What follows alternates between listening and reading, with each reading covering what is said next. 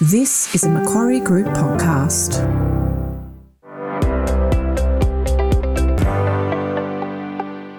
So, hello and welcome to Macquarie's Perspectives podcast, where our diverse team of experts and invited special guests share their latest thinking on current and emerging topics. So, I'm your host, Laura, and today we're turning our attention to infrastructure, specifically in the US. Now, like most nations, an interconnected network of physical infrastructure really underpins the US economy. And this includes everything from roads and rail networks, water and power utilities, digital communication systems, school hospitals, and I could mention many more. Now, these infrastructure networks have come under the spotlight due to the significant gap that exists between the capital that's available to fund infrastructure and what's actually needed to do that. So, this, along with President Biden's $2 trillion infrastructure plan, has placed the need to bridge that infrastructure gap firmly on the agenda. So, I'm joined by two guests today to discuss the challenges and opportunities that come with this and the role that private capital has to play. So, John Pickhaver is head of infrastructure and energy capital with Macquarie Capital in the Americas, and Karl Kuchel, who's head of infrastructure for Macquarie Asset Management's real asset business here in the Americas. So you might not be able to tell from their accents, but both John and Karl are located in the US and are joining me today from New York. Hi, John. Hi, Karl. Thanks for coming on the podcast. Hi. Hello. Thanks, So, Karl, if I could start with you, um, how did this focus on infrastructure from both a public and private perspective come about in the US? Yeah, so obviously, infrastructure is central to the operation of any economy. And, um, you know, when we talk about uh, economic growth and supporting economic growth, infrastructure is, is central to that. And then you put that in the context of the US. Uh, the US is the world's largest economy. A huge amount of infrastructure was invested in 50, 60 years ago, post World War II. That's all aging, it's been underinvested in. So there's this huge opportunity to really invest in these types of infrastructure to maintain uh, grade, but also expand capacity. And then you've got you know some real structural trends around things like energy transition and digital that provide additional opportunities to invest in infrastructure like fiber and data centers, for example. So it sounds like there's a huge amount to do. And I think turning to you, John, it's probably fair to say that traditionally the US has really looked to the public sector to fund and manage this critical infrastructure. And over time, obviously, it's made it challenging for investment to keep pace with what's actually needed to upgrade and renew um, the infrastructure that is here. So, can you talk to us a bit about the role that's emerged for private capital and how that can work with the public sector in sort of trying to solve this problem? Yeah, thanks. It's a really good question in the sense that traditionally, as you say, infrastructure, the capital cost, the capex to build the infrastructure in the first place has been funded by government. And then the ongoing maintenance on operation of those assets, whether it's a road, an airport, a utility, has again been funded by government out of ongoing budgets. And as Karl said, a lot of the infrastructure in the US was built in the 50s and the 60s. And so that maintenance cycle is where a lot of that infrastructure is now all being funded by government. I guess a reminder that the private infrastructure investment opportunity is where the private sector invests the capex up front, raise the finance, we build the assets, and we ongoing we maintain it on an ongoing basis mm. over the life of that asset. So that in return for that, uh, you know, the private sector has access to either the revenues from that asset, an airport, landing charges, for example, a toll road, the tolls that the cars might pay. And so the community gets the benefit of that infrastructure, um, be it travel, transport, health, education, um, power, water. But the public sector has not had to fund the capex or the ongoing maintenance and operations. The public community still gets the benefit of that infrastructure. Um, the public sector, the government has to facilitate that through legislation and through the frameworks that allow the private sector to invest. And so the public sector's role and the private sector's role in that private infrastructure uh, development and operations is, is slightly different. The fundamental thing, though, is that the communities get that infrastructure. People are able to use it. The services are provided, um, but it's provided uh, with a private financing and private operation and maintenance lens. You sort of don't think about it every day, but the amount of infrastructure you use, even just to get out of bed in the morning and go to work, is actually huge. So the scale of what needs to happen here is really quite enormous. And I guess that leads to a couple of questions. Firstly, John, what are the challenges that you see in actually addressing this issue effectively? And, and Karl, um, what's the benefit to investors that you work with in actually putting their capital to work on some of these projects? Maybe we start with you, John, around mm. what the hmm. challenges are and how they're sort of going about those. Well, a couple of challenges in the US market. The need for investment in the infrastructure, uh, because it is aging largely, is very large. So there's a there's a large task that's required. Uh, the balance sheets of the governments, state, municipalities, and federal level are stretched, particularly post COVID. And so the availability of the government capital to support that uh, is limited. There's also a challenge in the US in particular where uh, the knowledge of private financing and the understanding of, for example, the P3 model, which is the public private partnership model, uh, is not as uh, extensive amongst government procurers of infrastructure as it is in other markets, for example, Canada, New Zealand, Australia, and the UK, uh, and also across Europe, in the sense that the model where you can bring that private finance together with the community need, uh, the private sector to, to build it and then to own and operate it uh, is less well understood. So, one of the challenges we actually face is educating governments and educating procuring authorities uh, about the model and what actually can be done. Um, there are so many governments also in the US in the sense that the different levels of government and the authorities responsible for that infrastructure are many and varied. There's not a central agency or within each state, there's not a central state agency. Some states have a P3 office. Those ones tend to be a little ahead of the other states in their understanding and therefore implementation of private financing models. So we're working with all of those challenges, looking to develop the projects that we are from a Macquarie point of view. And just to take it back to basics, what is the P3 model and what do you need to make it work? So you need legislation from the government that says we're going to procure a bridge, for example, and we're going to use a P3 model, which involves tendering to, um, saying to the market, soliciting tenders from the market, uh, where the tenderer comes with not only uh, the design and then the construction of the bridge, but the financing as well. So it's a public private partnership where the financing is provided by the private sector as part of the tender. So the cost of the infrastructure is paid for by the private bidder.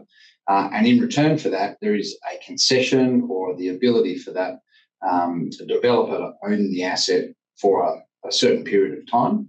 Uh, and so the partnership is it's a public asset that's privately financed and at the end, typically at the end of the concession, the asset reverts to public hands. So at the end of the day, it becomes a public asset. But the partnership in the middle is where the, uh, the financing and the government come together to be able to deliver the asset. So there's benefits to be had on, on all sides of that. Benefits on all sides, and, and some of the benefits are risk transfer. So you know, the government is transferring the risk of financing, paying for the asset to the private sector. There's risk transfer around if you're responsible for the operations and maintenance of it, after you've built it, you built it, you're maintaining it, uh, and you're responsible, therefore, for maintaining what you built. So the risk transfer in that circumstance is a very powerful one, particularly here in the market. Uh, and then, you know, it transfers back to the public sector at the end. So, Karl, what about the institutional investors that you work with? Where's the benefit and how do they get involved in this sort of in meeting this this need? Yeah, so I think on the private investment side, infrastructure is still a relatively new sub class uh, for investment. You've obviously had private equity, you've had real estate and other classes for decades. Infrastructure is newer, newer as an investable class, but it's clearly attractive. You know, we've seen you know larger and larger allocations coming through from institutional investors to invest in infrastructure. And it just comes back to what's the essence of an infrastructure asset. They deliver essential services to customers. Uh, they're needed through all cycles that means you're seeing generally stable performance through the cycle. You see in, in, in elasticity to price increases. Uh, you generally see uh, yield coming out to investors over time. And that uh, combined with an inflation hedge, it's obviously really topical uh, at the moment given the, the, macro environment. A lot of investors see those characteristics, uh, see them as attractive in their own right, but they also act as a diversifier to some of the other investments in their portfolios certainly to a standard stock uh, stock bond portfolio, uh, for example. Um, in MAM, we've been managing capital on behalf of institutional investors in infrastructure for almost 30 years now, over 20 years here in the US. And so we built up a lot of experience managing these investments, but I think that puts us in a pretty unique position to then you know provide that first-hand knowledge to investors around you know why infrastructure makes sense uh, in uh, in their portfolios. And so when you think of the investors that are most interested in investing uh, in uh, in infrastructure, it's really three categories: pension funds, which can be public, corporate, or union pension funds, sovereign wealth funds, but also insurance companies and you think about what type of investors or, or clients they are at their core, they have long term uh, obligations that can be paying out pensions or policyholders. And so infrastructure is a great match, long-lived assets, steady performance to actually match against those uh, the, those obligations.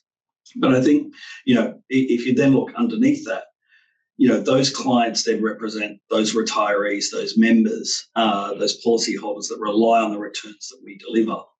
Uh, and, and that's always you know front of mind for us uh, is is the fact that you know, we are involved in delivering returns for those underlying clients. That's a, a critical part of what we do. It's interesting you said that infrastructure is a relatively newer asset class for investors to be thinking about, but even within infrastructure, there's newer asset classes still, right? So the digital infrastructure space, for example, has been something really quite recent to add to that to that mix. How are you thinking about things like digital infrastructure, and how do you talk about it to investors who are thinking about it as an infrastructure asset? Yeah, like as I, as I said earlier, there are really two two key structural thematics going going through the infrastructure sector on the investment side energy transition and digital.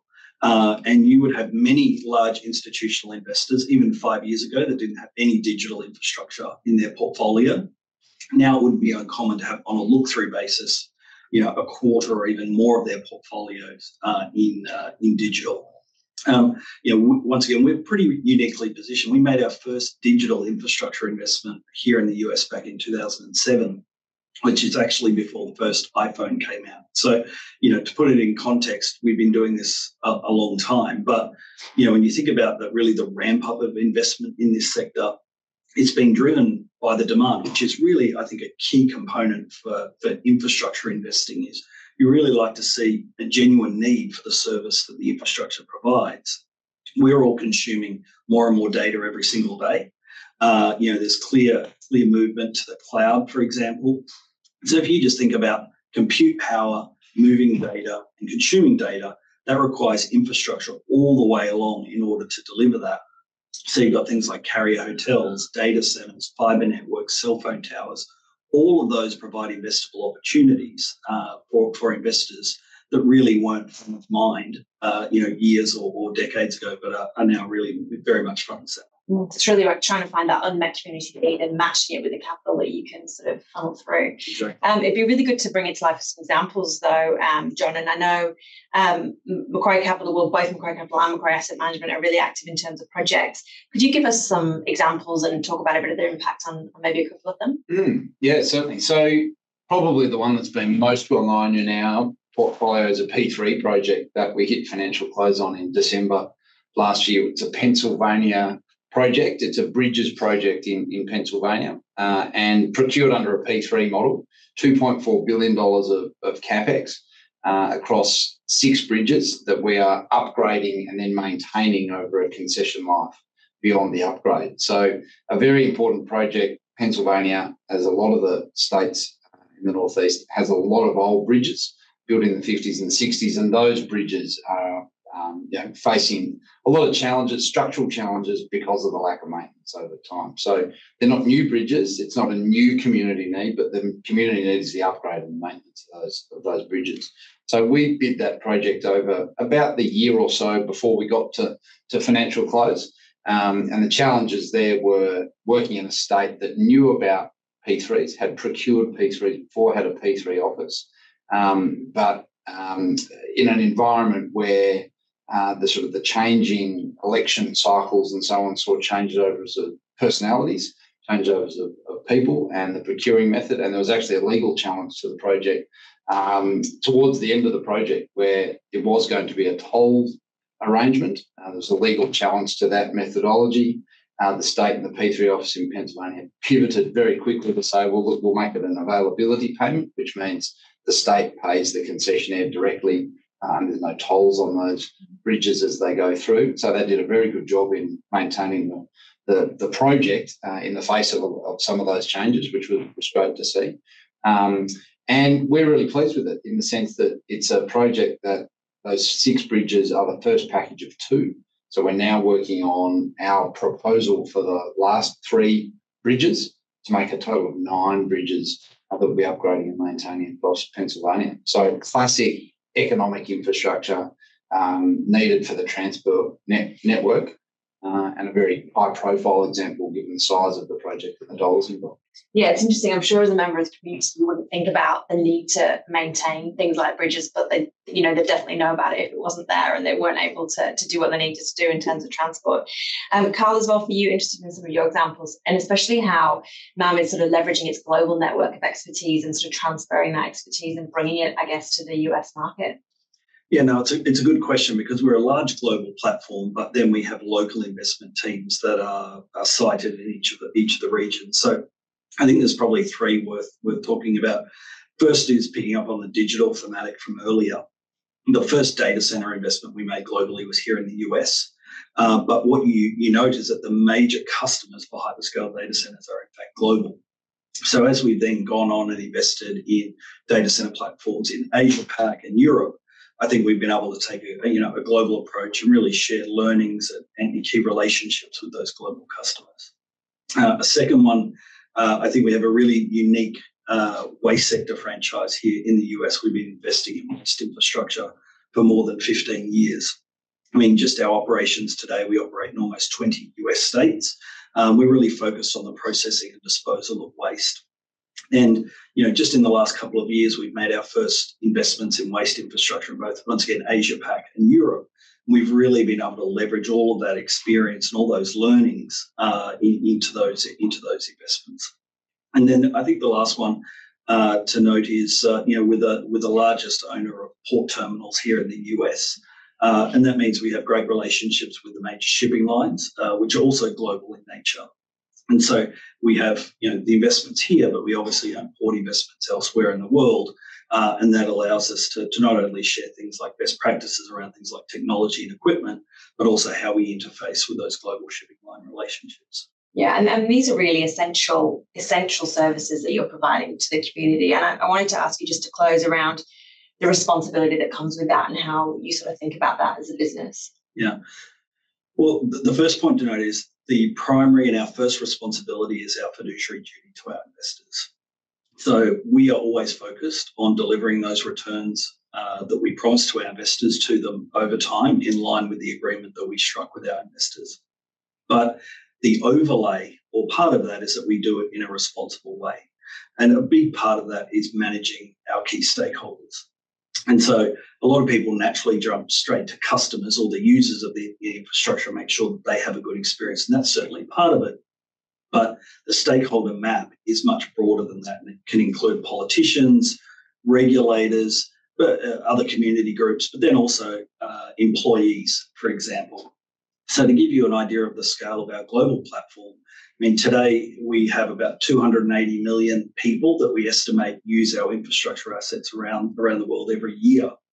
But then every single day we have about 260,000 staff and contractors that go to work in our businesses every day. And if you think about that, you know, that just brings to the fore the need for a focus on things like health and safety. So that all of our workers that go to work they get to go home to their families safe. So you have those sort of considerations in managing these uh, these portfolio companies. John, do you think about it in a similar way in Macquarie Capital? We do, and you started out with it in the sense of all of the infrastructure you use in your daily life, from getting up and you're travelling through the day, and all the things that you're doing. You're making phone calls. You're um, uh, you're moving around the economy. You're buying things and selling things. It's all supported by that infrastructure. So the service provision element of the infrastructure to the community, I think, is really important because we're the development piece and we get to build new infrastructure, um, we also get to focus on the community benefit of the jobs during the construction phase, the training and the other community programs that can come with a construction project because construction comes and goes. But then you've obviously got the ongoing business element that Karl's talking about, um, the ownership of those, the maintenance on an ongoing basis. So when you put the construction and the development side in the Macquarie Capital side with the ongoing ownership, custodianship on the, on the asset management side, I think we get a really nice blend of those community benefits uh, from the creation of the assets into you know, their service period. Mm. I really like this connection between the private capital, the public capital, and just this this public good that comes out of, of bringing those two together. So it sounds like you've got some really exciting things underway. Thank you so much for joining me and both of you. Um, we're really pleased to have had you. Thanks very much. Thank you. Thanks for listening to this episode of Perspectives. You can learn more about our infrastructure projects on macquarie.com.